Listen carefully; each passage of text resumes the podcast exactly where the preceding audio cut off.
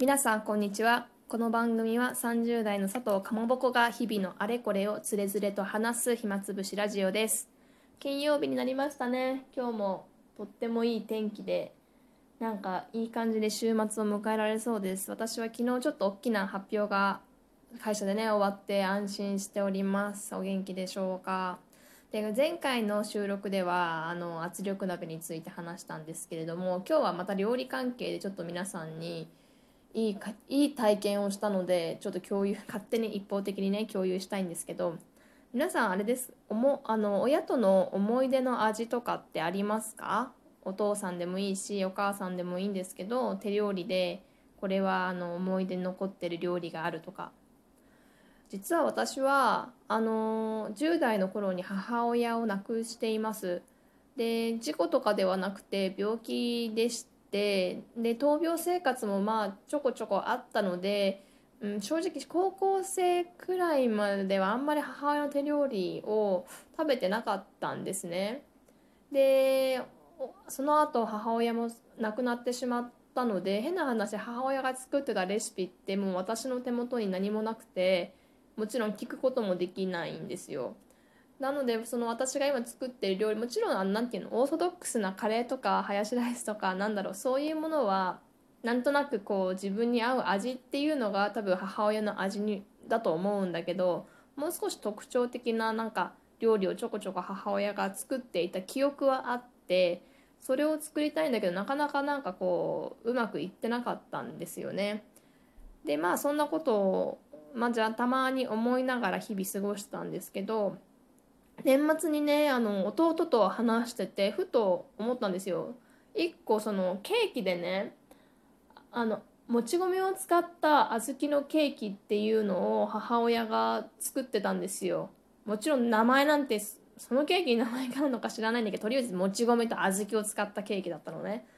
でそれ食べたいねみたいな話をしてでもこれって結構マジで特徴あるから検索したら出てくるんじゃないかと思ってクックパッドで検索したらまさにそれが出てきたんですよでエピソードが書いてあったらあの昔私海外に住んでたんですけどそのその海外の名前も出ててね地域の名前がここで当時流行っていた母親がよく作ってくれた思い出のケーキですみたいなもエピソードがドンピシャすぎて私弟に「お前これクックパッドに投稿したのか?」って聞いてしまったぐらい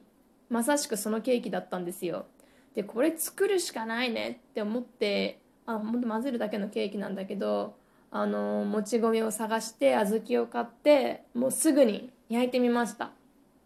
そしたら結構ね思い出の味だったんですよ。これこれこれみたいな懐かしいね。これよく食べてたわみたいな味でそれを父親にもあげたんですけど結構その父親もこれこれだみたいな話になってすごい心が温まったんですね。で本当に便利な世の中になったなと思っていて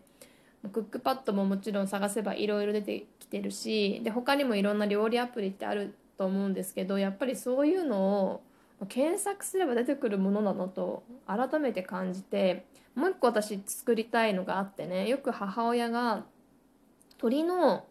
手羽元、まあ、いわゆるなんかチキンのところををを多分蜂蜜か何かをつけてオーブンで焼いてやつがあったの。すごい手がベタベタするやつね。でもすごく美味しかったんだよね。でそれもね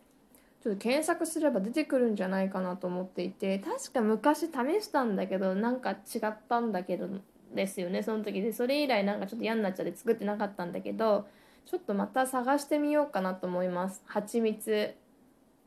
手鶏手羽元。オーブンみたいな感じで検索すれば何かしらヒットするかなと思うのでちょっと挑戦したいと思います、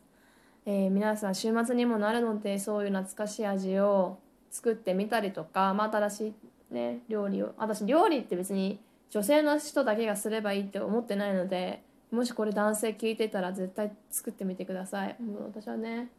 わさびくんもどんどんなんか料理を作っ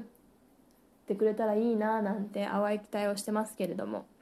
まあまあそんな感じの、えー、ちょっと心温まるエピソードをご紹介しました。皆さん今日も聞いてくれてありがとうございます、えー、良い週末を過ごしてください。バイバイ。